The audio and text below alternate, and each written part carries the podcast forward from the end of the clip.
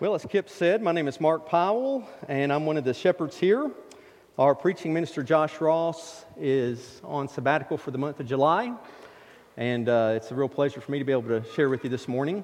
As Kip said, I work with Harding School of Theology, and in that role, I get to work with a lot of ministers and a lot of churches. And I wanted to say, starting off, that uh, for those of you who are, are part of the Sycamore View family, if you don't know this, you need to. Uh, we have an outstanding ministry staff. And we may take that for granted sometime, we shouldn't. I'm thankful for what we as a church do to try to support them and help them, uh, but we really have an outstanding staff. And I am thankful uh, for one, that they model good, healthy spiritual practices for us. Practices like the importance of rest or the importance of periods of prayer and discernment where they pray about what God's doing in their lives, their ministries, this church here at Sycamore View, uh, the world that we're a part of. And so we have a ministry staff that's not only highly competent, uh, but that are also spiritual leaders. And I, for one, really appreciate that about them. This morning, we're going to be in Exodus chapter 34, beginning in verse 5. And as we turn to God's word, let's go to God in prayer. God, truly it has been a blessing to be in your presence this morning and to be with your people. God, it's been good to sing songs of praise and to shout your name. It's been good to fellowship with one another at the table, to remember what Christ has done for us in his death and in his resurrection, and how, God, we can call you Abba, Father. And God, right now, as we turn to your word, we do ask uh, that you would give us ears to hear and that you would give us hearts that are open to your word. God, we pray that your spirit would minister to us as we need to be ministered to. God, we pray that you'd help us to live out what you're calling us to do. And this is our prayer in Christ's name. Amen. So it's the summer of superheroes. Last week, uh, Kip went around and asked us who our favorite superhero was. If I uh, was able to have one superpower, I've already decided what it's going to be. And it's not going to be the uh, ability to fly, that would be neat. Uh, it wouldn't be the ability to be real strong, superhuman strength. I've already got that. Just kidding. Uh, it wouldn't be the ability to be really fast. If I could have any superpower, it'd be one that probably one or two of you in this room already have, and that is the ability to remember people's names. if I could just remember your name, so somebody I meet for the first time, to be able to remember it, or even people I've known for 10, 15 years, and they come up to you and you're just like, ah, just can't quite recall your name. Uh, just to have that ability, wow, how uh, uh important would that be? How great would that be? There's something about our names that's very personal to us. It's, it's our name. And when someone knows it, they know something important about us. When they remember it, they remember something that's important about us. A lot of our names mean something. So I have two sons uh, here with me today, and they were named after their grandfathers and great grandfathers who were men of great faith.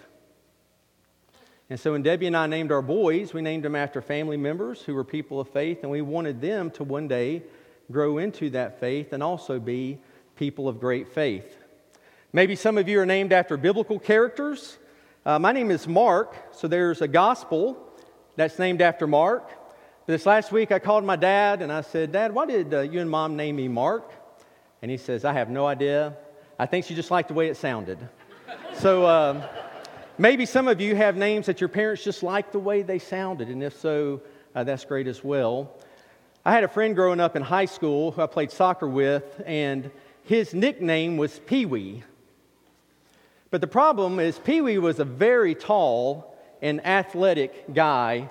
At some point, he never got rid of his nickname. I guess his mom gave it to him, it stuck with the family. Uh, but sometimes we literally can even outgrow our nicknames, as the case was with Pee Wee. Well, we're in Exodus chapter 34, and here uh, God is going to come to Moses, and he's going to reveal his glory and he's also going to reveal the divine name. Now, in biblical times, your name usually had something to do with your character or your destiny. It said something important about you. So imagine being Moses. God's going to pass before you. You're going to see the glory of God and hear God's name. So in Exodus 34, beginning in verse 5. Then the Lord came down in the cloud and stood there with him and proclaimed his name, the Lord. And he passed in front of Moses, proclaiming, The Lord, the Lord, the compassionate and gracious God, slow to anger, abounding in love and faithfulness, maintaining love to thousands, and forgiving wickedness, rebellion, and sin. Yet he does not leave the guilty unpunished. He punishes the children and their children for the sin of the parents to the third and fourth generation. Moses bowed to the ground at once and worshiped. This morning, we're going to focus on the first part of uh, this revelation of God's name and his character, and that is the words, the Lord, the Lord. Now, in most English translations, when you get there in verse uh, 5 and verse 6, and it says the Lord, or in verse 6, the Lord, the Lord, uh, this is stated twice for emphasis. But in most English translations, you have a capital L and then an uppercase O R D. So it's a different script.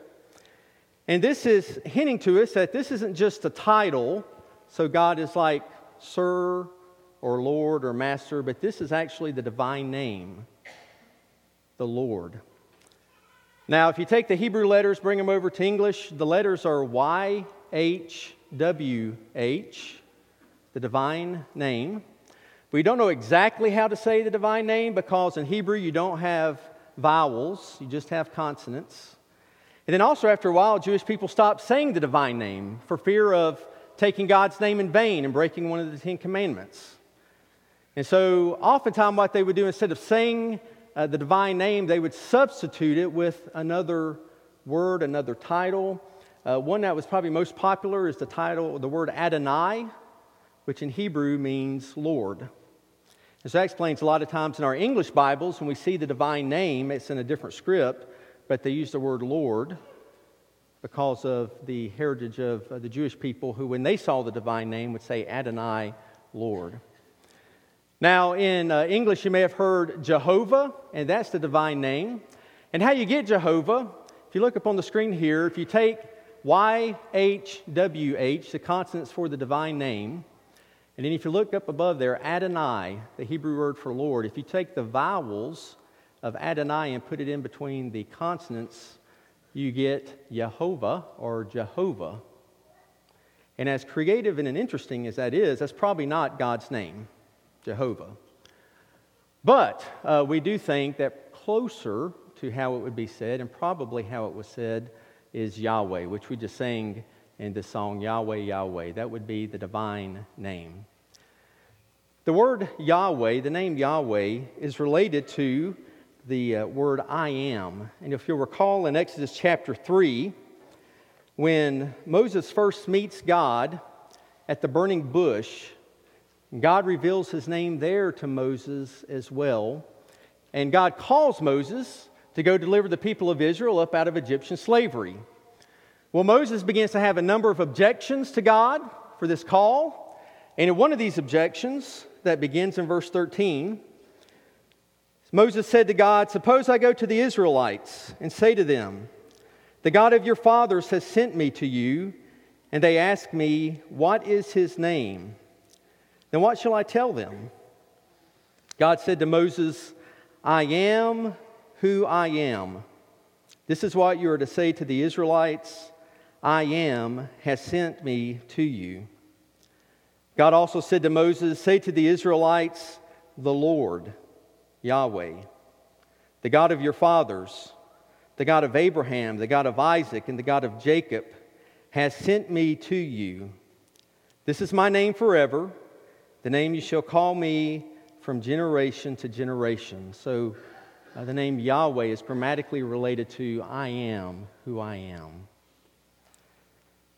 And so, here, uh, when Moses sees the glory of God and hears the divine name, uh, he does uh, get to hear from God God's name and learns more about God's character.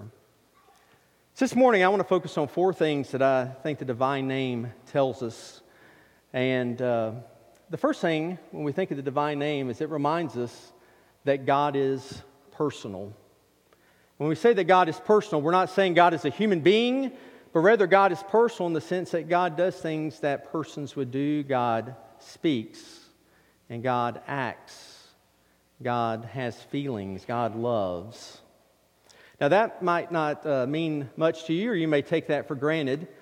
But in many of the world religions, uh, the, especially those in the East, when we think of the divine, people often think more in impersonal terms. So there's a divine reality that might undergird all things and hold all things together. In Hollywood, uh, this type of thinking about the divine is real popular. So in Star Wars, Star Wars fans, the Force it's not a personal God, but it's this spiritual power that undergirds all things. For those of you who like The Lion King, the circle of life. It's this power that holds all things together. But it's not a personal power. And sometimes, even, like with the force, you might can even manipulate the divine to get your will. Well, in Scripture, when God comes to Moses, God isn't some force or impersonal power, God is personal. And so, to illustrate the importance of this, uh, I want you to take, I think most of you, where you're sitting, you have a songbook in the pew right in front of you. It's a blue songbook. Those of you on the praise team, it's right there under your seat. So, grab a songbook. I think that's the closest object that we all have. And uh, you may have to dust it off. Been a while since we've used the psalm songbooks, but we're going to use it for a sermon illustration. And I want you to spend just a moment looking at the psalm songbook. What color is it? Look at the font. I think on the spine there's a little logo, maybe have the little ribbon in it. Just take a moment investigating your songbook. All right. Now you can put your songbook up. That's it. We're not going to use them again for another 10 years. And once you've done that, I want you to turn to someone who's sitting by you, and I want you to look them straight in the eyes.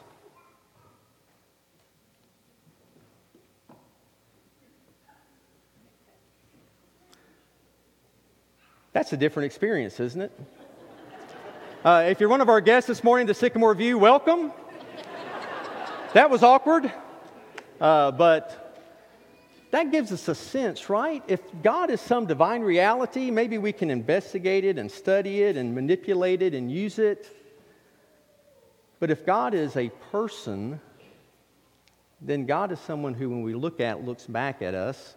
And in fact, in a far more intense gaze than uh, the neighbor sitting by you would. In fact, uh, God told Moses that he couldn't see God face to face or he would die.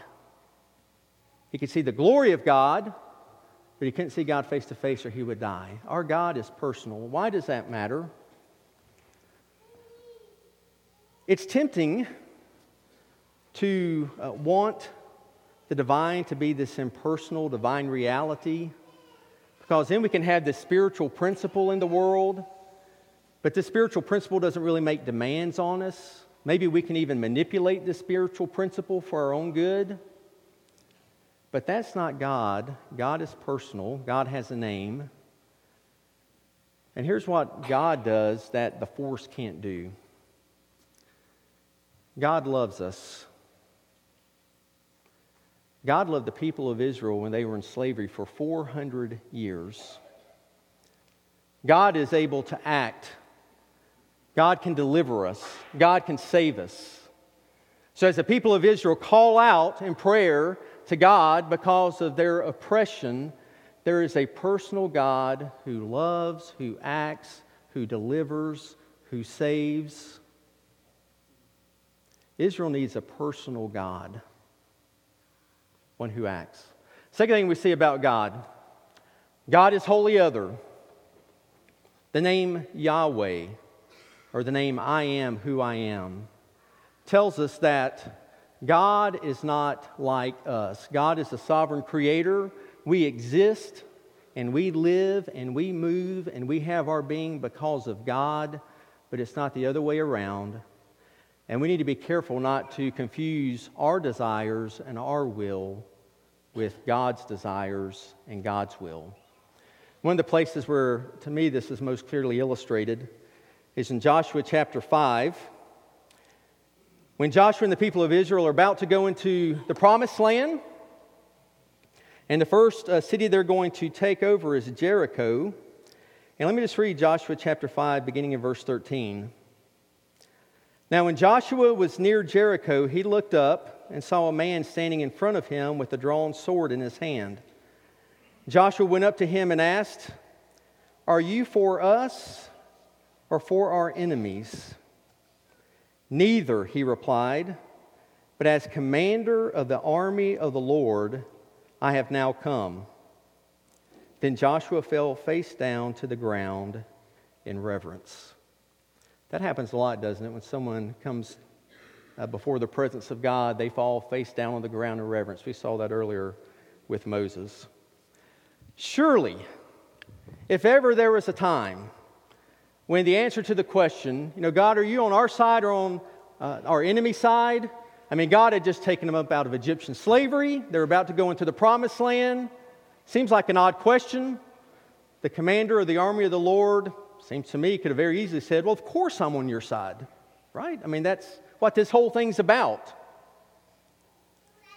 But that's not what is said.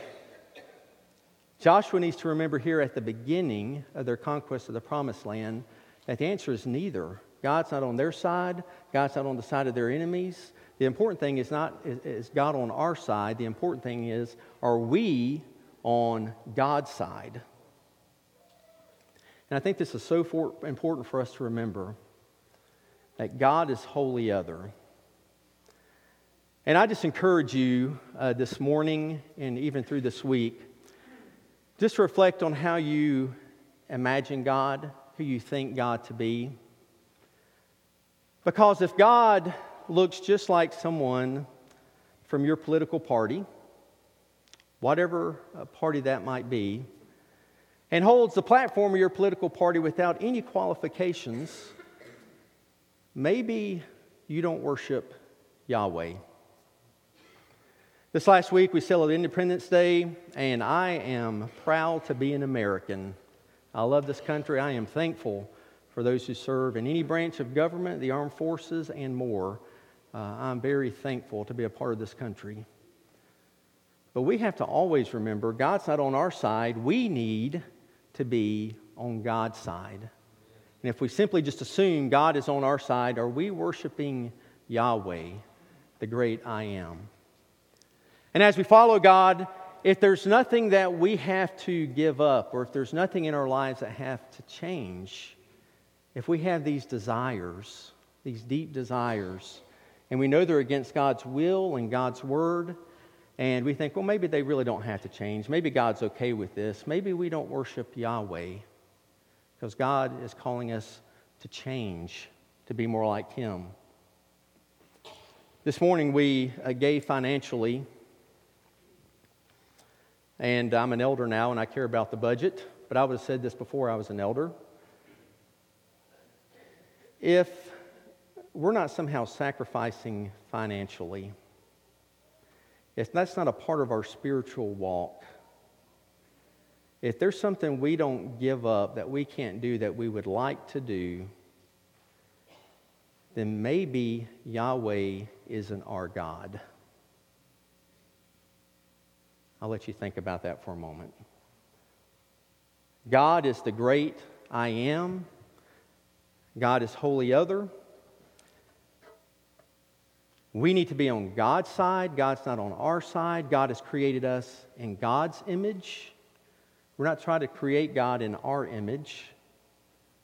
And in fact, in Jesus Christ, in our sin, we, we move away from imaging God, but in, in Christ, He is the perfect image of God. He's shaping us to be more like God, to look like the image of God. Yahweh is other than us, and He's calling us to be like God, not for us to be like uh, not for him to be like us. A third thing God is present.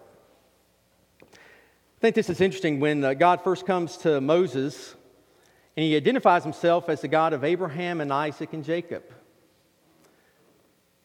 The people of Israel had been enslaved for about 400 years. And so, uh, this last week for Independence Day, we were talking about guys like George Washington, Thomas Jefferson. But you know, Abraham, Isaac, and Jacob, they would have been even further in the past, further distant than George Washington, Thomas Jefferson. For those in slavery, all those stories about God and what God did with Abraham and Isaac and Jacob, they were part of a distant past. Something that God had done in the past with their ancestors. Maybe they continued to have some worship of this God because, hey, we're Jews. That's what Jews do, right? We worship the God of Abraham and Isaac and Jacob. But when God comes to Moses, he says, I am. Not, I used to be, I was, but I am. And God was going to do something more powerful than he had ever done in the, the lives of Abraham, Isaac, and Jacob with Moses and the people of Israel in their day. God is the great I am. And for us, um, I don't think it's necessarily bad for it to be habitual for us to come to worship. There are times I come to worship when I don't feel like it, and I think God, God uses that. But we can't. over time. We just show up here because, hey, that's what my folks did, and that's what my grandparents did, and that's just what we do, right? Because we're just, we go to Sycamore View Church. And we read this book here, and it's about all these great things in the past that God has done. He delivered the Israelites out of Egyptian slavery, He raised Jesus from the dead. He did amazing things in the early church, but that's all back in the distant past. But God is the great I am. God is present, God is active, and the God who did great things in the past, we read those in anticipation that God's going to do great things in the present as well. Finally, uh, also, God is relational. When God reveals his name to Moses and the people of Israel, God wants to enter into a committed relationship with them, a covenant relationship with them. He's going to be their God, they're going to be his people. And so he reveals the name Yahweh, I am. And we see this through Scripture where God is given different names. And there's even this kind of uh, increased understanding of the name of God. By the time you get to the New Testament, the name of God, I would say, is Father, Son, and Holy Spirit. And in particular, the, the, the title Father for God. I don't think father is just a metaphor, so God is like a father, or he functions like a father. Rather, it really functions more like a name that God is Father. He's Abba. And we're invited into a relationship with God as our Father. Uh, this text that we read this morning for the Lord's Supper in Galatians chapter 4, beginning in verse 4. When the set time had fully come, God sent his Son born of a woman, born under the law, to redeem those under the law, that we might receive adoption to sonship. Because you are his sons, God sent the Spirit of his Son into our hearts, the Spirit who calls out, Abba, Father. So you are no longer a slave, but God's child. And since you are his child, God has also made you an heir. This blows my mind, and just think about this for a moment. Jesus is the Son of God who's become human, but the Son and the Father have an eternal relationship. It goes back before the creation of the world. And when we come to Christ in faith, when we are united with Him in baptism, we enter into the relationship that Jesus the Son has with the Father. We share the same relationship Jesus has with the Father and we too can call God Father or even Abba. And that blows my mind. This afternoon, I'll call my dad. Love my dad. We have a great relationship. And sometimes when I call, my dad's not there. Maybe they're downstairs watching a movie. Maybe he and mom have gone out to the lake. Maybe they're out at a restaurant eating. Sometimes I have to leave a message. I don't have uh, perfect access even to my own Father. But at any moment, we can come into the presence of the living God, call God Father, through Jesus Christ, be a child of the living God, and have access to God at any moment. Our God is a relational God. He's calling us into life with Him. My task right now are prayer leaders, if you'll go ahead and, and get to your spots, and our shepherds who want to come down to the front.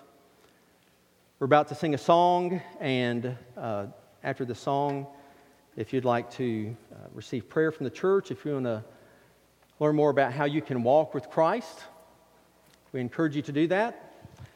But before we get started, Kip, sorry, I think I'm cueing us a little too early. We're not quite ready. I just want us to think for just a little bit some of the implications that God has a name and it's more than a name. I mean, when we pray, when we pray, we're able to call God Father. He's our Father. And when we pray, we don't pray, God, that our kingdom come, our will be done. We pray, as with the Lord's Prayer, God, your kingdom come, your will be done. And we pray in expectation because we follow a living God who acts and who loves us and who cares.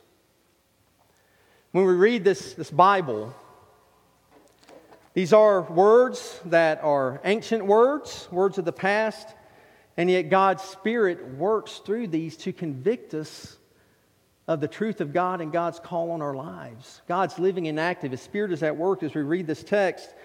And, and we worship a God who we're not just talking about distant things, past things, but present things. Are we open to hearing God's voice? Are we, we open to uh, where God is leading us? We can live our lives as Christians with some expectancy, right? Because God is present, God is active, God is personal. And maybe there's somebody here, and I'm almost certain there is, and really all of us, uh, by the grace of Christ, this is where we are.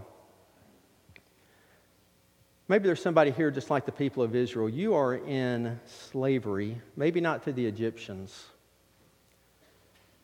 but you're enslaved to sin. You're addicted. And you realize there's absolutely nothing that you can do to change that. You've tried, it hasn't worked you're at the bottom. Here's why the name of God matters. If that's you this morning, and it's all of us, we worship a God who's the great I am, a personal God who loves us, who sees you in your situation, who loves you, who has a plan for you, and who is able to save. He's mighty to save. And so, if there's anything we can do for you this morning, let us know. Let's stand and sing our song of encouragement together.